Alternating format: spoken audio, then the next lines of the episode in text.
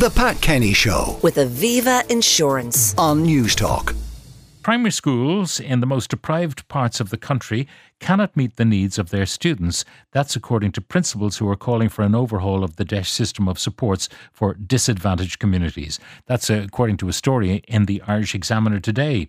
The Delivering Equality of Opportunity in Schools, that's what the DEIS school stands for, it supports approximately 240,000 students. Believe that or not, almost one in four of all students, having been expanded significantly since it was redu- introduced in 2005. Now, I'm joined by the principal of Cnoc Mhuire Senior School in Killinarden in Dublin, Orla. Uh, hello, good morning, Orla. Good morning, Pat. Now, Orla, um, there are, I think, different kinds of DEIS schools. There's DEIS 1 and DEIS 2. What's the difference? Well, basically, um, there's I think there's almost a thousand DEIS schools at the moment. DEIS Band One would be schools that get more resources than DEIS Band Two. I suppose they'd be considered to have more needs, and our school would be a DEIS Band One school. Okay, so tell me what the problem is because I am actually quite amazed that 240,000 children are in DEIS schools. Yeah, well, basically, Pat, if I tell you, say from the start of my career, I started off as a young teacher in the junior school on, on my campus um, in 1993 as part of um, Breaking the Cycle, which was one of the first programs to address Yeah. disadvantage um, in Ireland. So basically, what happened was that there were classes of 30 were instantly divided into classes of 15 to 1, and more resources were given, and teachers and money, and you know, to to help the children. So basically, what happened is classrooms were split in two, and I would have gone in as the second teacher, and the ratio was reduced significantly, and we started making a difference then. And then it expanded into giving children an even even break, bringing in more schools, and then it's expanded again into the DEIS program, and it's it's keeping expanding because like it, it's a good program. But what we're saying, like I'm part of a group of there's about 30 of us principals. We've kind of been working together since about 2017, 2018, looking for more resources for our schools because we feel that there's an additional level of DEIS. Like that, for example, like say in areas like mine and in say Shane Loftus and Darndale and Philippine, Ballymun, it's intergenerational um, disadvantage. Like that separates us from other schools. Like there's children and parents affected by social issues, drug and alcohol, high crime rates, feuds, unemployment. And that I think makes what we're trying to say is yeah, DEIS is brilliant. Like all schools need support. All Yeah. schools, like the pupil teacher ratio should be lower in every school, ideally in the country. And of course, we'd all like more resources, more investment, like, uh, you know, so what, what we're saying, we- we wouldn't in any way say that like uh, like every school needs this, but there's certain schools that need more and that don't quite like that. The band DEIS one, it's too wide. There's you, you know like Okay, so th- there should be a kind of more. a, a, a, a super category where the Yeah. needs are so great that they cannot be just lumped in with the DEIS 1 and DEIS 2 schools. Their need is much greater. Yeah, exactly. Because, like, say, for example, my school would be very different to um, another school who would, would also be DEIS 1 in, in another part of Dublin, not too far. And just when I'm talking about my school, one thing that I have to say about the area that I work in, about Killinarden and Tallaght, like I've worked there for 25 years, absolutely love it. It's a fantastic community. And there's so many hardworking, decent people doing their best, but they really, really rely on the schools for supports. And we feel that we can't give them enough, that we can't help mm. them enough. And like it's it's a wonderful place to work, but there's just significant Now- challenges that perhaps other schools won't don't face. Now, Orla, will, will you explain to me about the catchment of a DEIS school? I mean, can anyone, irrespective of their level of deprivation or otherwise, end up in a DEIS school? In other words, can their kids who've got a great home background who maybe have books at home where, you know, there is education in the previous generation, will they end up in a DEIS school beside, be, sitting beside children who have none of that experience and none of that support? Oh, they can, yes, And- definitely they they can. You see, you see that is the issue. Like I suppose that's what the department are trying to do. They're realizing that there's disadvantaged um, children in, in, in every school, in, in, in every community. But what, what I would say about schools like ours is that there's more. Yeah.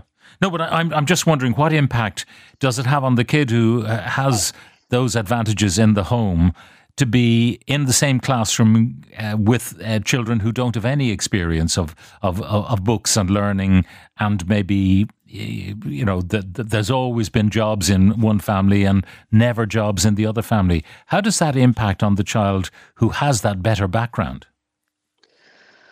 Um, that's a difficult question. I suppose it's a positive impact for the child who doesn't have it to, you know, because they're so influenced by by their peers to have the child beside him who is interested in books and education and so those children who who did get those advantages at home they're part of the solution as well for those children yes. who don't oh yes yes they are but what tends to happen sometimes is that those parents sometimes move out, move to another school out of the area. Sometimes that that can happen so that you can have more children with with, with um who who come from difficult backgrounds. But it is like ideally, you know, there should be a, a broad mixture of yeah. children. That there should, in an ideal world, there there, there wouldn't be um, high concentrated levels of, of yeah. schools or de- de- deprivation because we all know that children learn from their peers and they're influenced by their peers. And if you have a good mix, a balanced mix like that, has a positive outcome for everyone. Yeah. Now, uh, what you need then, you need more than you're getting at the moment for particular yeah. schools. So you want a, a, maybe a third band of designation, uh, which would then automatically deliver better resources. What are those resources? I mean, do we still have at junior school 15 to 1 as a ratio and 18 to 1 in senior schools?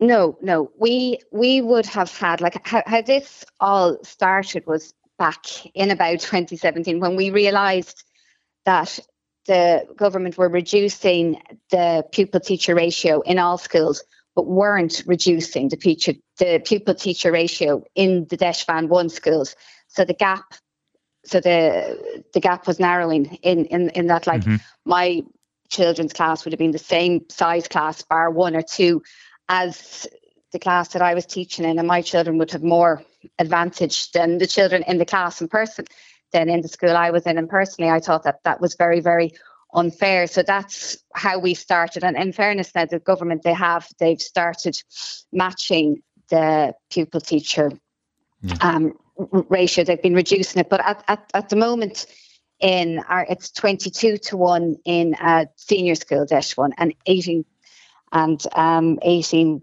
or sorry uh, yeah 18 to 1 in a, in a junior school but oh. we think it should be 20 20 to 1 in a senior school and 15 to 1 in a junior school but there are some schools who have held on to to the 15 to 1 yeah. because they're called legacy posts but that's very very few and they seem to be phased out the department is phasing that out. Yeah. Now, as a principal, um, how easy is it to get staff, even if you, you know you're given a designation for so many staff?